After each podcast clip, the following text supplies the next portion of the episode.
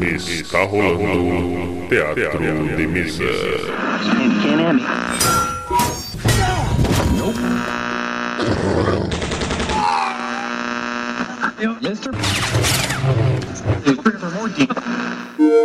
Bem-vindos. Ouçam agora assuntos aleatórios.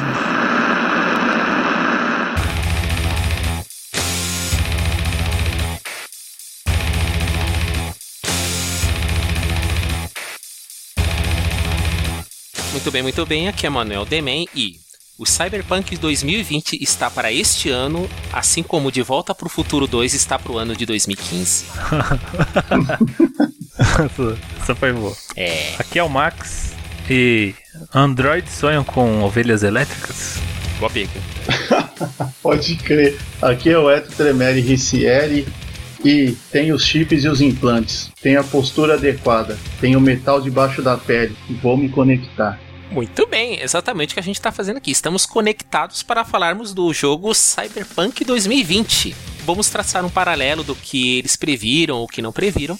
E o que fez esse jogo é, se diferenciar numa era que era só vampiro ou Dungeons and Dragons. Maravilha? Joia. Maravilha. Então tá, gente, vamos lá.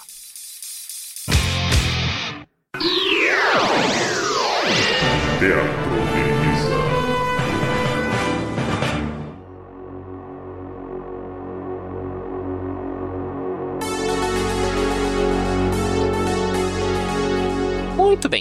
finalzinho dos anos 80, tivemos a grata surpresa do lançamento do Cyberpunk 2020. Uma obra do Mike Pondsmith, produzido pela R. Talsorian Games, né? E numa era que nós só tínhamos é, fantasia medieval, então jogos de horror, entre outras coisas, carecia meio que de um cenário mais diferenciado, né? No caso, uma coisa futurista, mas com mais personalidade. Bom, agora que estamos no ano 2020, relembramos desse é, RPG chamado Cyberpunk 2020 e vamos comentar sobre ele, né? O que, que a gente pode estar falando sobre esse jogo, né? A inspiração para ele, o que, que a gente pode estar falando? Ó, já, já vou me adiantando aqui que Cyberpunk, cara, sinceramente, ele é um, um, um RPG sensacional. Eu curto pra caramba. Eu não, não tenho certeza se ele foi o primeiro do gênero em RPG, Uhum. Mas um dos primeiros certamente, porque fora Cyberpunk 2020, um RPG do gênero Cyberpunk que fez sucesso pra caramba foi o Shadowrun, lembra? Sim, Só que sim. o Shadowrun ele saiu em 93, foi bem depois, e ele já misturava elementos de magia tal com Cyberpunk, né? E o Cyberpunk ele focou realmente só na futuro sombrio e tecnologia, sem magia, nada assim fantasioso nesse É, sentido, né? no caso Shadowrun, ele pegou elementos da fantasia medieval, né? É, Magia, elfos, goblins e bateu tudo junto e fez aquela salada que todo mundo gostou, né? e é como se pegasse D&D Cyberpunk e juntasse num cenário só, acabou. né? O que fizeram no, no cinema também. Cinema não, né? A Netflix lançou o Bright lá, né? Que tá pra sair sequência e tudo, que é basicamente Shadowrun, é aquilo ali. Assiste Bright é Shadowrun. É como se fosse um pré-Shadowrun, né? Porque É. no caso não tem tanto futurismo, né? Como se fosse nos tempos atuais mesclado. Mas a pegada é a mesma.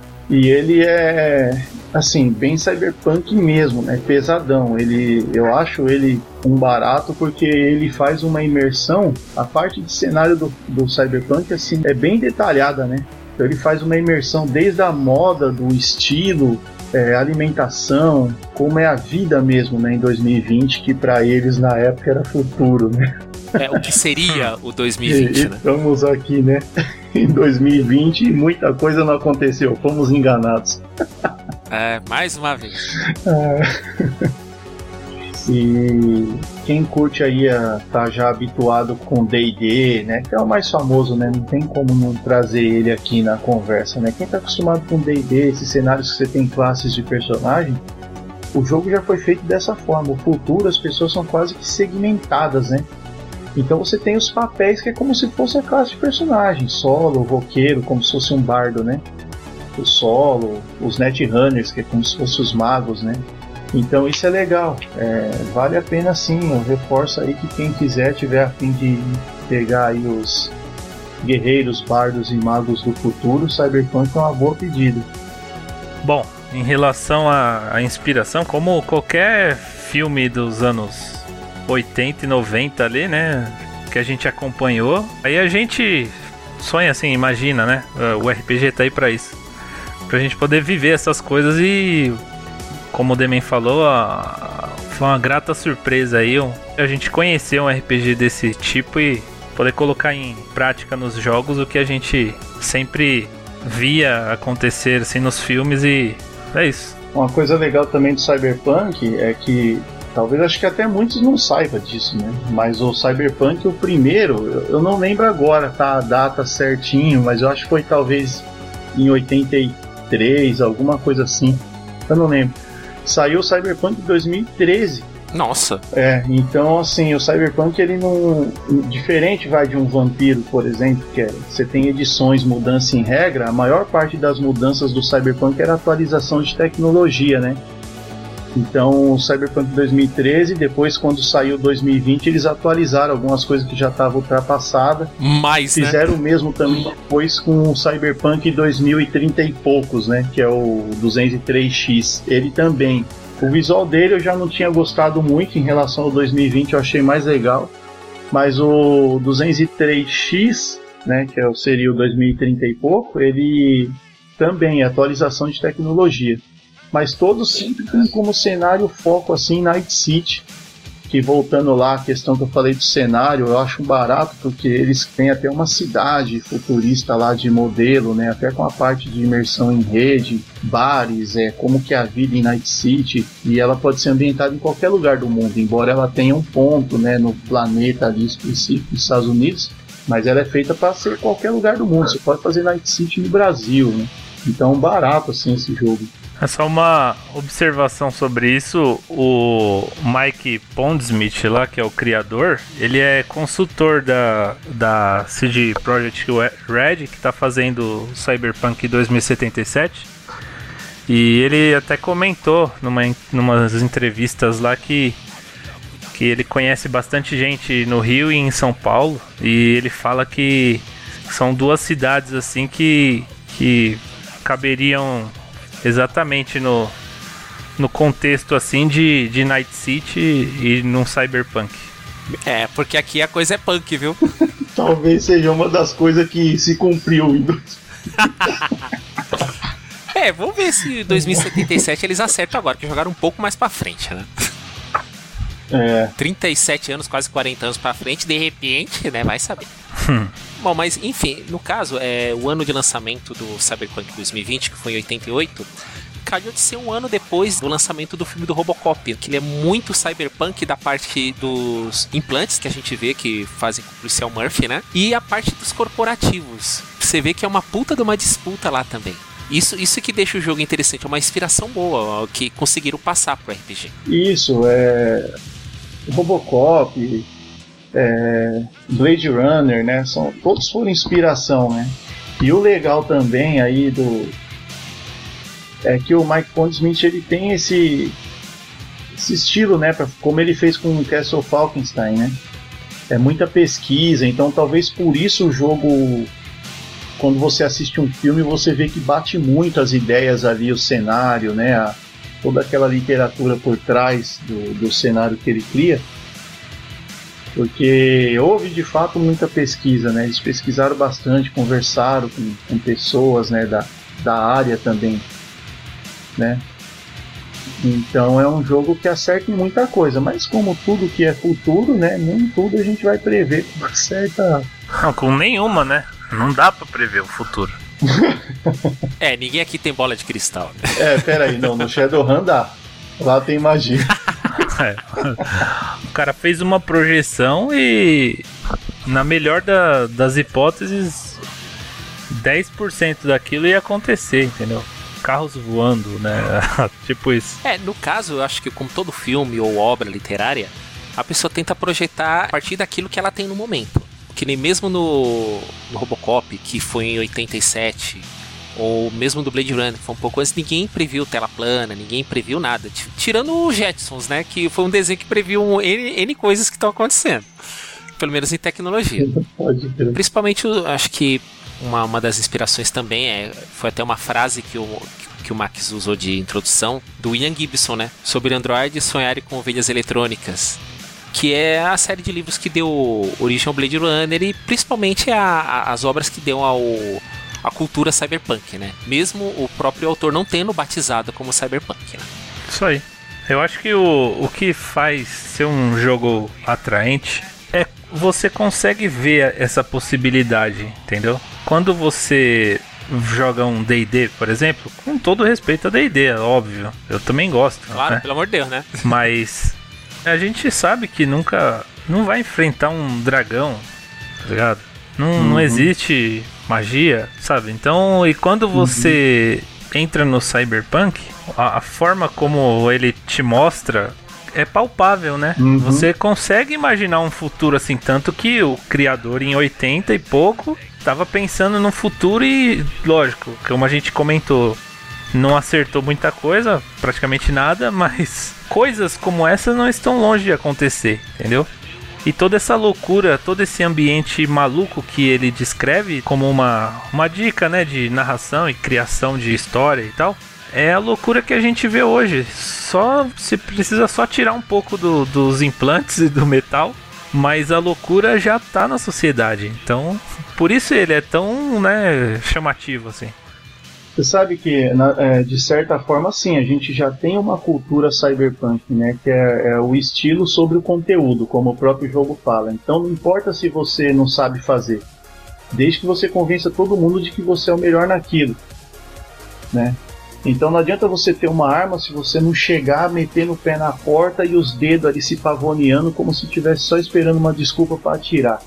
E claro, é, como toda narrativa, fantasia, a gente exagera um aspecto da realidade, né? Mas numa forma, claro, bem escalonada, mas ele mostra algo que de fato tem acontecido. Hoje é o, o estilo está acima do conteúdo, né? Você não precisa ser, você tem que parecer. E aí a gente entra com outro campo aí que nem é o tema aqui. Mas é uhum. interessante, de certa forma, o futuro tá batendo a porta aí.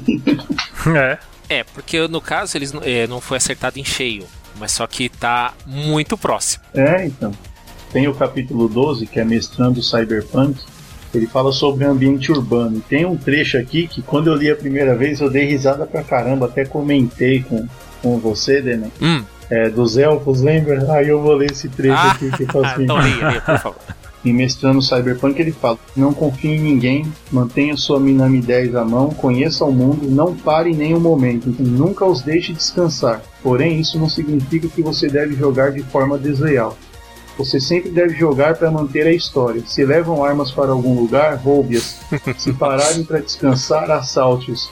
Se eles não, não podem suportar a pressão, não deviam estar jogando Cyberpunk. Mande-os de volta para esse bonito roleplay de elfos felizes e pássaros que cantam. ah, isso é o resumo do Cyberpunk. É, é, é isso daí mesmo. Você não tá aguentando, vai pro D&D. né?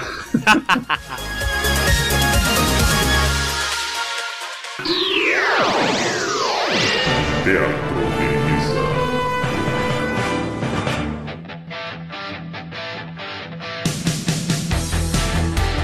Muito bem. Acabamos de falar sobre o cenário né, do Cyberpunk 2020. É, comentamos um pouquinho sobre inspirações, entre outras coisas. E vamos agora falar sobre as regras do jogo, o famoso sistema de jogo. Mano, sistema de jogo. Sistema de jogo eu acho um barato, eles chamam de TSN. TSN? O que quer dizer? É, porque é tiroteio de sexta-noite é o, o sistema dele. Nossa. Tiroteio de sexta-noite. É, e aí várias partes do livro fala disso, né? Em algumas regras em TSN, né? Tipo assim, no sistema do tiroteio de sexta-noite. Então é um barato, cara. Assim, ele tudo assim, você vê que até quando ele fala das regras, eles usam um termo que é bem pesadão, né? Tipo assim, as regras é para quê? Para mais um tiroteio de sexta-noite, é um barato. Esse sistema ele é bem assim, né? Para ser bem sucinto aqui. Como storyteller, você soma um atributo mais perícia só que de vez você ter uma quantidade de dados para jogar, você já tem uma quantidade de pontos, né? E aí você vai, junto com isso, você soma mais um D10. Então é um sistema muito simples.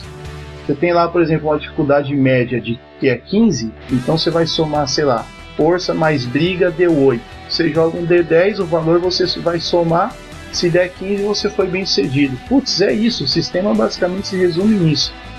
É muito simples, com um sendo uma possibilidade de falha crítica, né? E o 10 o sucesso decisivo, você joga um dado de novo. O, o sistema no geral, basicamente é isso. Putz, é muito intuitivo, eu acho sensacional. Aí, claro, como todo sistema, você tem as complicações. Aí em combate você pode rolar um dado para ver onde acerta, armadura, sistema de dano. O sistema do Cyberpunk é muito bom, eu gosto dele, principalmente a parte de combate. Né? A parte de combate é um dos sistemas assim mais fechadinho, assim, sem ser complicado. Você pode ter um sistema super realista, mas complicado demais. Ele não, ele é um sistema que abrange muita coisa. Até atropelar um cara e passar por cima, você pode. É, dar uma rajada em cima de um monte de gente, sabe? Numa multidão, ou dar um tiro preciso. Enfim, você tem várias situações de combate que são cobertas, mas todas elas no mesmo estilo. Você joga um D10, soma os pontos que você tem para bater uma dificuldade. Muito bom, eu gosto desse sistema. Mas é, eu, eu, também ouvi dizer que ele é bem mortífero, cara. Diz que para você, pro personagem dessa para outra é rapidinho. Não, mortífero. Pra você ter uma ideia, o sistema de dano dele não tem pontos de vida. É, você vai tomando dano e a cada quatro pontos você sobe um estado de. É, é como se fosse o Resident Evil, vai que você tá verdinho, vai ficando amarelo, vermelho. Então você teria leve, grave, crítico e você tem os níveis de mortal, que é o mortal, mortal 1, 2, né? Quanto mais sobe o nível, mais difícil sobreviver. Então é o seguinte, se você tomar, por exemplo, 12 pontos de dano, você já está no nível de saúde crítico. Só que uma arma, um fuzil de assalto, por exemplo, ele causa 30 pontos de dano um tiro. Nossa! Morreu. Então, claro, esse é um, seria o valor máximo, mas vamos dizer que você, num tiro que você tire 3 em cada dado, mas vamos pegar a média, você vai ter 15. Pô, então com um tiro de fuzil você já vai pro nível mortal, ou seja, se você falhar num teste de resistência, você já morre. Com um tiro de fuzil. É, que não tá muito longe da realidade, né? Então ele sim, ele é feito, pra, é como você disse, ele é feito bem assim, é, é mortífero mesmo, assim.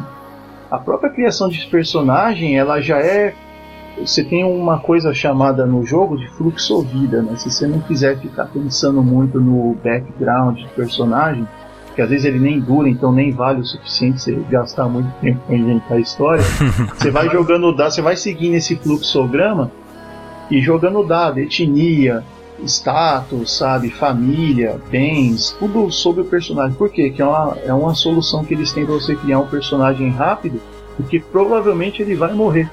então você não pode ficar gastando aí dias pensando em como o seu personagem veio ao mundo e o que ele quer vingar, que de repente um tiro na cabeça ele morre e não tem poção de cura. Não tem.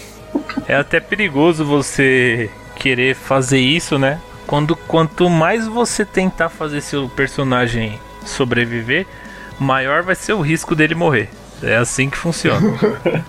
Caramba. Então, o que, que é legal também? Ele não chega também a ser aquela coisa insuportável, que toda sessão pega um personagem. Porque a tecnologia também é muito avançada. Então você tem tecnologia assim que faz com que o personagem também consiga ser tratado em poucos dias né, no hospital. Mas isso é para quem tem dinheiro. O cyberpunk mesmo das ruas duras de Night City nem sempre tem esse dinheiro para bancar. Mas é o seguinte, um tiro na cabeça ainda é um tiro na cabeça. Não existe ainda tecnologia para trazer a alma de volta, né? Ainda não. Meu, esse jogo é muito bom. É, você falou em trazer a alma de volta e aquele é, Altered Carbon, hein? Pois é, então. Aí, olha só, uma coisa também interessante que tem no Cyberpunk 2020. É, tem uma. É a namorada do Johnny Silverhand, né? Que é um dos personagens mais. Ele é um roqueiro famoso de Night City. Eu não lembro o nome da namorada dele, mas ela criou um programa chamado Ladrão de Almas. E a ideia é essa mesmo, ela salva tipo a memória, ou vai a alma do personagem, né?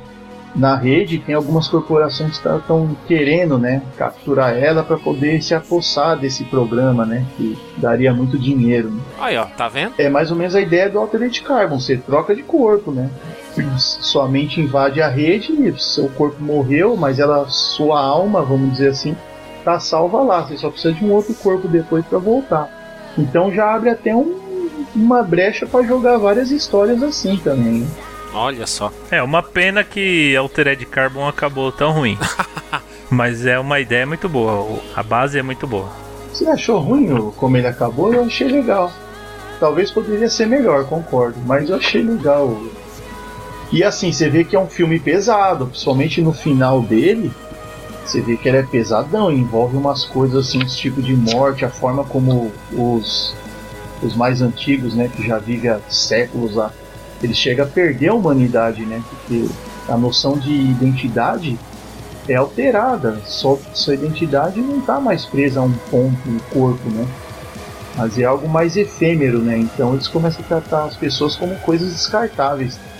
Que é uma ideia também do próprio Cyberpunk. Tudo é descartável, né? Então, por exemplo, um- você encontra um corpo morto em Night City. Se ninguém viu, você já faz o quê? Você vai chamar a polícia?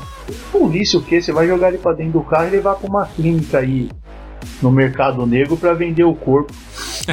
Porque os caras comercializam partes, né? Você tá perdendo um braço, você vai numa clínica de, no banco de corpos e pega um braço que seja compatível, faz um implante e sai fora. Quem tem dinheiro pode comprar até um braço biônico. Olha só. Mas, ô Wellington, é, no caso das regras do jogo, o que que diferencia ele mesmo dos outros? Que você falou que você gostou das regras de combate, foi isso? Sim, Porque elas meio que trazem um realismo sendo mortífero.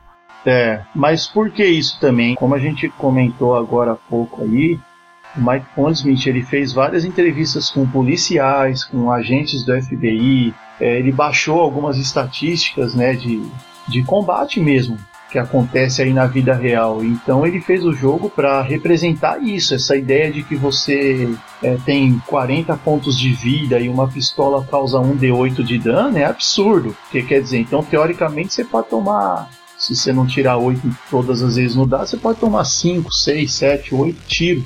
Isso não, não existe no Cyberpunk, né? Mas tudo isso foi tirado realmente. Você vai ver que muitas vezes é alguns tiros no Cyberpunk é difícil de acertar, dependendo da distância e da situação que o combate está, porque realmente eles estudaram e viram que em combates reais assim, é, 80% dos tiroteios ocorre a 3, 5 metros de distância que é carimbar ou alguém que vai roubar uma lanchonete, entendeu? E aí o cara do balcão tá armado. Então é tudo 5 metros de distância. Quando você vai para 10, 20, 50 metros, já não é mais assim, né? Muitos tiros acabam sendo bala perdida mesmo. Então o jogo ele incorpora isso. Você vai observar que as dificuldades no jogo, quando você tem uma dificuldade de 25, é muito difícil. Então tudo que é muito difícil no jogo, a dificuldade é 25.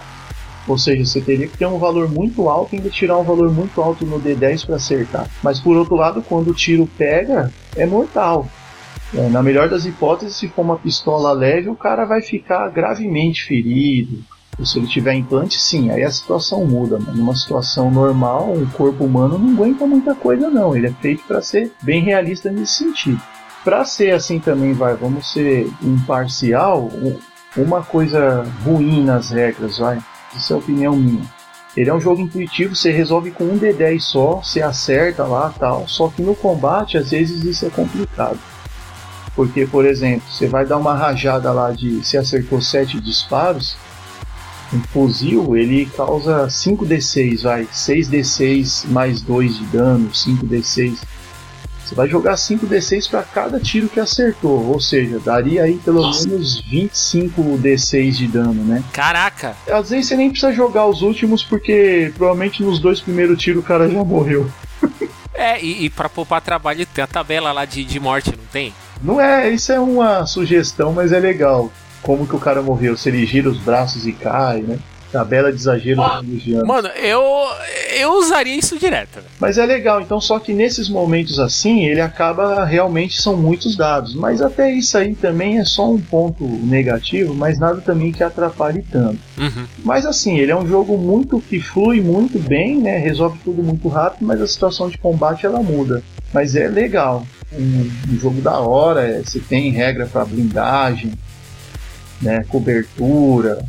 Ah, eu quero então colocar dois coletes um em cima do outro. Os caras falam, não é bem assim, né? Se, se na vida real é, um policial pudesse fazer isso, pode ter certeza que ele faria. Ah, com certeza. Tem até um trecho interessante no livro que tem um cara que é a favor e o outro contra, né? E o que é contra fala, não, é, atrapalha os movimentos, né? Mas aí tem uma citação de um dos personagens do livro ele fala, e daí que você não pode correr? Você não vai ser mais rápido que uma bala de qualquer jeito, né? Boa! É muito da hora. A ambientação desse jogo é muito boa. Ah, isso aí, maravilha. Uma coisa legal também é que você tem assim a regra para cura. Você tem a sessão Traumatim que fala sobre estabilização, né? Não só a tal das poçõezinhas de cura, mas você tem os tipos de cirurgia. Então, por exemplo, um negócio que é legal no jogo, você sofre dano também até quando você vai colocar um implante. Então não é assim, ah, eu vou lá, pago 3 mil eurodólares e coloco um cyberbraço. Você tem um código cirúrgico que na hora de amputar seu braço para colocar um braço biônico, você vai sofrer dano. E aí você tem que passar um tempo para se recuperar desse dano. Até uhum. que o braço realmente seja funcional. É, então, dependendo, você pode morrer numa cirurgia. Mesmo quando você vai fazer um implante biônico, alguma coisa assim, sempre tem aquele risco de você acabar ficando ali. Meu, é um jogo pesadão, muito, muito da hora, assim. É, por isso mesmo que você não pode se apegar ao personagem. Pois é. Tem uma seção lá chamada Personagens Rápidos, Sujos e Descartáveis. Né? O personagem morreu, aí você joga uns dados rapidão ali tal, distribui uns pontos, já faz um novo e segue para, né? Segue o jogo. Aí depois, com um tempinho, você vai lá e faz a fluxovida de novo e dá vida para ele. Mas é, é, bem assim mesmo. Mas assim, mesmo assim, você tem espaço né, para uma interpretação legal, porque quanto mais denso é a, a, atmosfera, menos inocente você pode ser. Então você acaba sendo obrigado a interpretar um personagem ligeiro. Então muitas vezes parece que é um jogo só de hack and slash no futuro, e não. É, a ambientação que o livro te traz assim te dá várias ambientações assim para você interpretar. Você pode, por exemplo, te motiva, por exemplo, sobreviver nas duas, duras ruas do século 21. De repente é angariar um status dentro de uma corporação ou matar algum cara que fez um acordo com você e tomou toda a sua riqueza, sua família, sei lá. É muito comum isso. É que o atrativo é que ele acaba com aquele lance do Ó, oh, vocês estão numa taverna e o rei manda chamar os heróis, não sei o que. Lá não tem herói, né? É, o máximo que pode acontecer é tipo assim, ó, eu escutei uma coisa que pode acontecer e a gente pode ter uma grana com isso. É. Vamos lá? Eu acho que o máximo que pode acontecer é isso aí. Então, é isso que o Max falou aí, é interessante, porque de fato o jogo fala isso, não tem heroísmo. A, a vida é tão difícil e todo mundo todo o tempo está tentando sobreviver. Uhum. A comida, quem, quem pode comer mesmo comida boa são os ricos, né? Quem, o cyberpunk mesmo, o cara das ruas, ele come o kibble, que é um negócio que tem cheiro de ração de cachorro, né? Uh. Indústria 4.0, né? É aquela alimentação que, que nutre, né? Ela alimenta bem o cara, mas assim, é para sobreviver, é ração, literalmente, né? Então, às vezes, bate aquela vontade de fazer aquele. Ah, surgiu um freelance ali, né? que vai te render um bom dinheiro, pô, legal, tá aí a oportunidade de eu pelo menos uma vez saber o que é comer num restaurante comida de verdade. Às vezes, a, dependendo do dia, da época do ano, o ar tá tão pesado, né, tão ruim, você vai em bar de ar para comprar um ar decente, né? Você fica ali cinco minutos ali para poder respirar um ar mais puro. Nossa. É pesado. Então tudo isso ele te leva a querer interpretar mesmo, né? Então não tem heroísmo. Se você tem que sobreviver, é o mais forte, bicho. Você tá andando aqui, corredor escuro, um cara virou o corredor na sua frente, meu, ou você sai, passa direto, ou você já fica com a mão no gatilho. Pode ser que você não seja a sua última noite. É, é um jogo da hora. É, pior que não tá muito longe disso, não. A gente, eu particularmente nunca vi ninguém jogando Cyberpunk, né? Mesmo nos encontros de RPG aí, eu não lembro de ter visto alguém. Mas segundo a Devir, quando ele saiu no Brasil, ele vendia mais que o Vampiro. Caramba. É. Cadê essa galera aqui? Então, será que foi por curiosidade, né? Porque Cyberpunk é um gênero que instiga muito, né? Chama muita atenção. Será que é curiosidade, mas de repente a pessoa comprou não jogou? Porque dificilmente você vê, até em revistas de RPG, alguém comentar sobre ele, né? Bom, de repente, quem sabe esse ano isso mude. O pessoal comece a jogar. É. Eu ouvi falar que possivelmente só especulação, né? Mas vai lançar uma atualização junto com o jogo.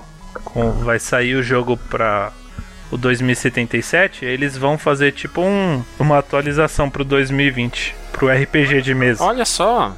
Mas é cara já tá puto já que toda, toda vez os caras perguntam para ele se ele vai fazer alguma coisa, ele vai fazer.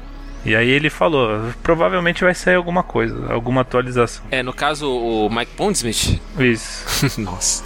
Bom, mas nada que o mestre habilidoso não consiga fazer por conta também, né? Só acho que tem um pouquinho de preguiça de fazer essas coisas assim. Não, e realmente, assim, agora nessa. Até por conta né, dessa onda aí, chegamos em 2020, então nosso grupo aí tá a fim de voltar a jogar umas histórias aí, né, de, de 2020. E eu andei lendo o livro esses dias aí para ver o que, que, tem que atualizar no, no cenário. Não tem muita coisa, viu? Claro, a parte histórica, muita coisa ali sim tem que atualizar, mas em termos de tecnologia e regras, tem muita coisa não. Até que ele não tá assim uma coisa, nossa, não dá nem para jogar mais de tão ultrapassado. Com um pouquinho de esforço ali, o Messi consegue adaptar ele para jogar hoje tranquilo.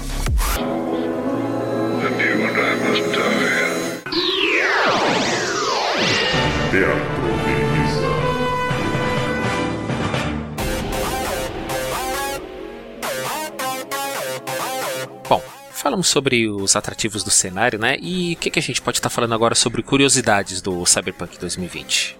Entre coisas da criação, o que ele acertou, o que ele errou feio para esse ano nosso agora de 2020. Na verdade, retomando o que a gente falou lá, eu acho que uma coisa que acertou, acho que é em relação à moda, ao estilo de vida. Tirando a tecnologia, o estilo de vida em si, a gente tá bem cyberpunk, né?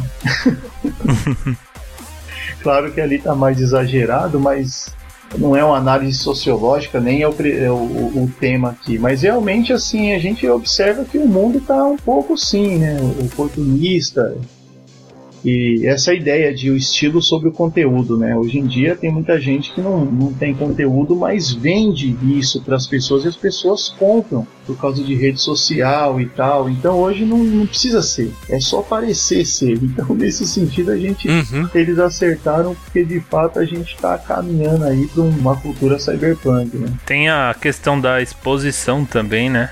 Eu lembro na, na descrição de cenário, você tinha muitas câmeras, a mídia, né? Em cima mostrando tudo. Então você tinha até um, um papel importante, né? Na, na divulgação. Não era só o famoso que aparecia. Tudo que acontecia na cidade aparecia. E é mais ou menos o que a gente vive hoje, né? É, exatamente. Você não tem privacidade, sempre tem alguma câmera em algum lugar. É. Tá, Mas celulares agora, né? Todo mundo pode gravar alguma coisa, não tem jeito. É, a própria questão do celular, eles acertaram, né? De fato, 2020 todo mundo tem celular. Uhum. Talvez eles só erraram no sentido de que no livro aqui você paga um absurdo para ter um celular menor. E a gente já até passou disso, né? A moda era ter celular pequeno, hoje em dia voltou o grande por causa das telas touch, né? E você paga uma fábula pro celular grande. É, então Meio acerto. inverteu o negócio. Meio certo aí. É, realmente hoje em dia todo mundo tem uma câmera na mão praticamente, né? A ideia da mídia também, né? Que a mídia ela fabrica história. É como está acontecendo hoje. Uhum. Tem os mídias, alguns personagens que saem nas ruas de 2020 aí para tentar levar, né, a história para as pessoas, mas muitos mídias são comprados por corporações para fabricar histórias mesmo. né? É, um paralelo que a gente pode fazer disso são os formadores de opinião, né? Youtuber, É, então. pessoal que tem blog, essas coisas que tem algum alcance, já pode ser encaixado nisso. É bem assim. Uma coisa assim que eu acho que o Cyberpunk errou, mas não é que errou, porque isso não é uma tecnologia inexistente mais. Mas errou assim, porque você tinha cyberóticos né, e cyberbraços que tinha dispositivo de gravação e gravava até tanto tempo numa fita, numa micro fita cassete. Meu Deus. Isso tá mais que ultrapassado, né? Hoje em dia nem CD tem mais, é. Mas eles acertaram no sentido de que eles falavam que no futuro música, vídeo, mídia, tudo ia ser salvo em pequenos pedaços de plásticos triangulares ou quadrados, né? uhum. É USB, né? Você tem um chipzinho aí quadradinho aí, né, do, do USB. Você vê que a maior parte dele, na verdade, é só um case para você segurar, prender num chaveiro, mas o chip em si é um pedacinho de plástico. É minúsculo. E no Cyberpunk já tinha. A diferença é que eles colocaram assim, que você tinha, você podia ter, por exemplo, um aparelho de gravação é, em cassete, ou você poderia comprar um digital. E realmente o cassete morreu já faz tempo. Porra, bota tempo nisso. É, isso é uma coisa que eles. Mas é normal, eles, como a gente falou, tudo é uma projeção do futuro, né? Pra prever não dá. Uhum. Ah, meu, mas uma coisa que eu gostaria que tivesse era o- os implantes cibernéticos, cara. Esse tinha que ter. É, Eu não, eu não sinto nem falta de carro voador, cara. Porque como eu moro em apartamento, vai que um bicho dá um rasante direto aqui na minha janela e eu não tenho sossego. Mas o- os implantes seria da hora. Quanto ao carro voador, quase acertado, né? Porque hoje eles já, já fizeram esses drones aí de um tamanho maior. Que o cara entra como se fosse um Fórmula 1, né? É só o espaço do cara entrar. Ele senta, né? E aí tem quatro hélices em volta que ele voa mesmo, né? Claro, ainda não é comercializável, né? Imagina como mudaria as leis, o trânsito e tudo mais. Mas já existe, né? Só que ainda não é uma coisa como em 2020. Mas é interessante, eles chegaram perto aí. É, e ainda vi uma notícia esses dias de um drone da Uber para transporte de passageiro. É, tá em desenvolvimento, se eu não me engano. É, não sei quem tava produzindo, tava desenvolvendo, mas era pra, pro Uber. Pode ser- até ser, inclusive, que isso seja as coisas colocadas no 2077, né? Provavelmente 2077 agora deve ter é, esses drones, né? Uhum. Que até aqui em 2020 eles não, praticamente não fazem menção. Tem, sim, veículo voador, a V4, a V7, tem os Osprey, né? Mas no próprio Cyberpunk não, não é. Ele não falava que todos os carros voavam, né? Não, É, falava que tinha alguns modelos de carros que voavam, né? É, é uma coisa que eles acertaram aí também, né? Embora a gente tenha ainda veículo grande, mas a questão dos carros elétricos é. Os carros pequenininhos, né? Hoje em dia você vê que tem carro miudinho, né? Para ser mais econômico. 2020 eles é, exageraram, né? Mas eles têm veículos lá de três rodas, né? Cabe duas, três pessoas no aperto. E tem os carros antigos também. Né? Não é assim também carro voando para todo lado. Tem, mas são caros, né? A maioria do povo das ruas aí usa os carros antigão. Ou assim, que seja futurista, mas ainda carro de roda mesmo, né? Não voa nada, não. É, outra coisa que previu que é, certas tecnologias mais avançadas, mais modernas, são para poucos, né? Exatamente como no Cyberpunk 2020. A rede, né? Que a gente ainda não tá entrando. né? Tem a rede, que praticamente está tudo conectado. Que é uma das coisas que eu mais achei legal no Cyberpunk. E, e eu não sei se as pessoas tiveram a, me- a mesma percepção que eu, mas a parte de internet, de rede do Cyberpunk realidade virtual do, do jogo é tão fantástica, cara. É tão bem detalhado. Você consegue emular um outro RPG dentro dele, com os programas certos aqui dos Netrunners, né, que são como se fossem os magos da rede, né? O Netrunner é os caras que tem os implantes que faz eles como Matrix, né? Ele entra no mundo virtual, né? Então, com os programas certos e a realidade virtual certa, você consegue criar, por exemplo, um cenário de D&D dentro do Cyberpunk. Você conecta lá e joga lá. É, então, não sei se isso ficou claro, assim, se outros caras que já jogou perceberam isso, mas eu achei isso um barato. Você consegue emular outros RPG dentro do, da realidade virtual do Cyberpunk. Fica parecendo Matrix, né? Uma realidade dentro da outra. É. Então, uma coisa interessante, o data term, né? É uma coisa também que não necessariamente eles erraram, porque hoje em shoppings, alguma coisa, você tem os totens lá que você consegue acessar para ter mapa do local e tal. Mas o data term aqui no jogo, a ideia era ele substituir os orelhões, né? Os telefones aí. É um terminal de dados que você vai lá, loga e ali você acessa a rede. Isso está obsoleto porque praticamente você faz isso com o celular, né? Então, mas na verdade o data term em si existe, né? Ali você, por exemplo, você não tem aí os blogs aí, o, o- as newsletters, né? Que você está Aham. sempre recebendo informação. No Cyberpunk tem, são chamados de screen sheets, né?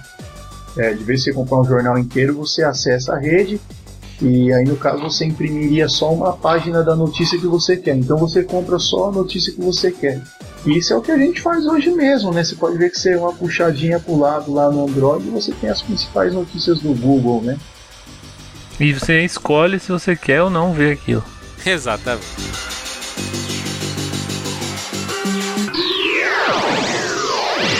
Teatro.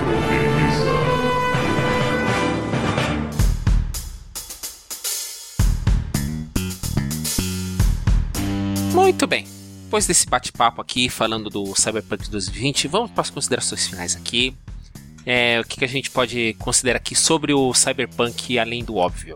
Então, eu. Consideração final. Não é, que ele falou além do óbvio, então ele. É, além do óbvio, né? A gente só ficou no óbvio. É. Bom, eu espero que quem não jogou ainda vale a pena, mesmo sendo um jogo que já, pô, já chegou 2020. É muito fácil você jogar 30 anos pra frente aí, ou já aproveitar a onda do 2077. Joga uns anos aí a mais no jogo, né? 37 anos. Você vai atualizar pouca coisa no cenário.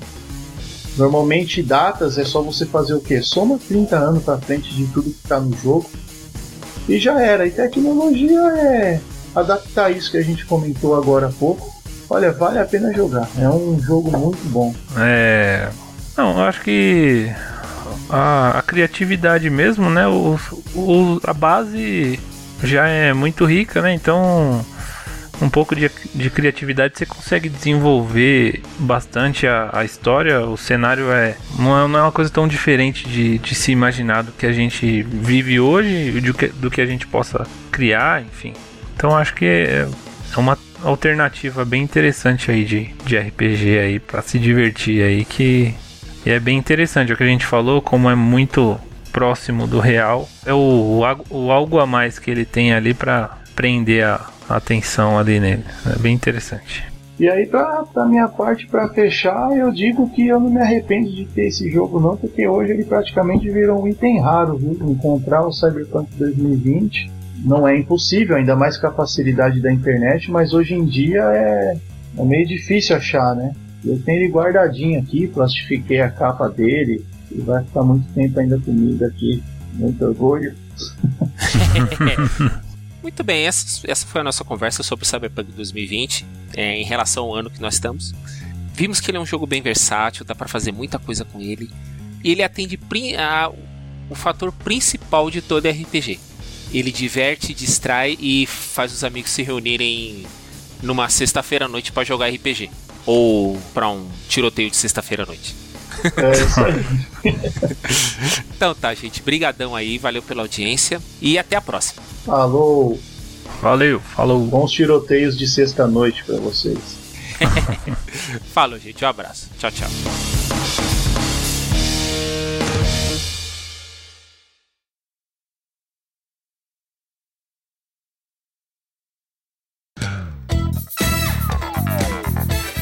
Mais informações e outras colunas do Teatro de Mesa, acesse o nosso site em www.teatrodemesa.com.br.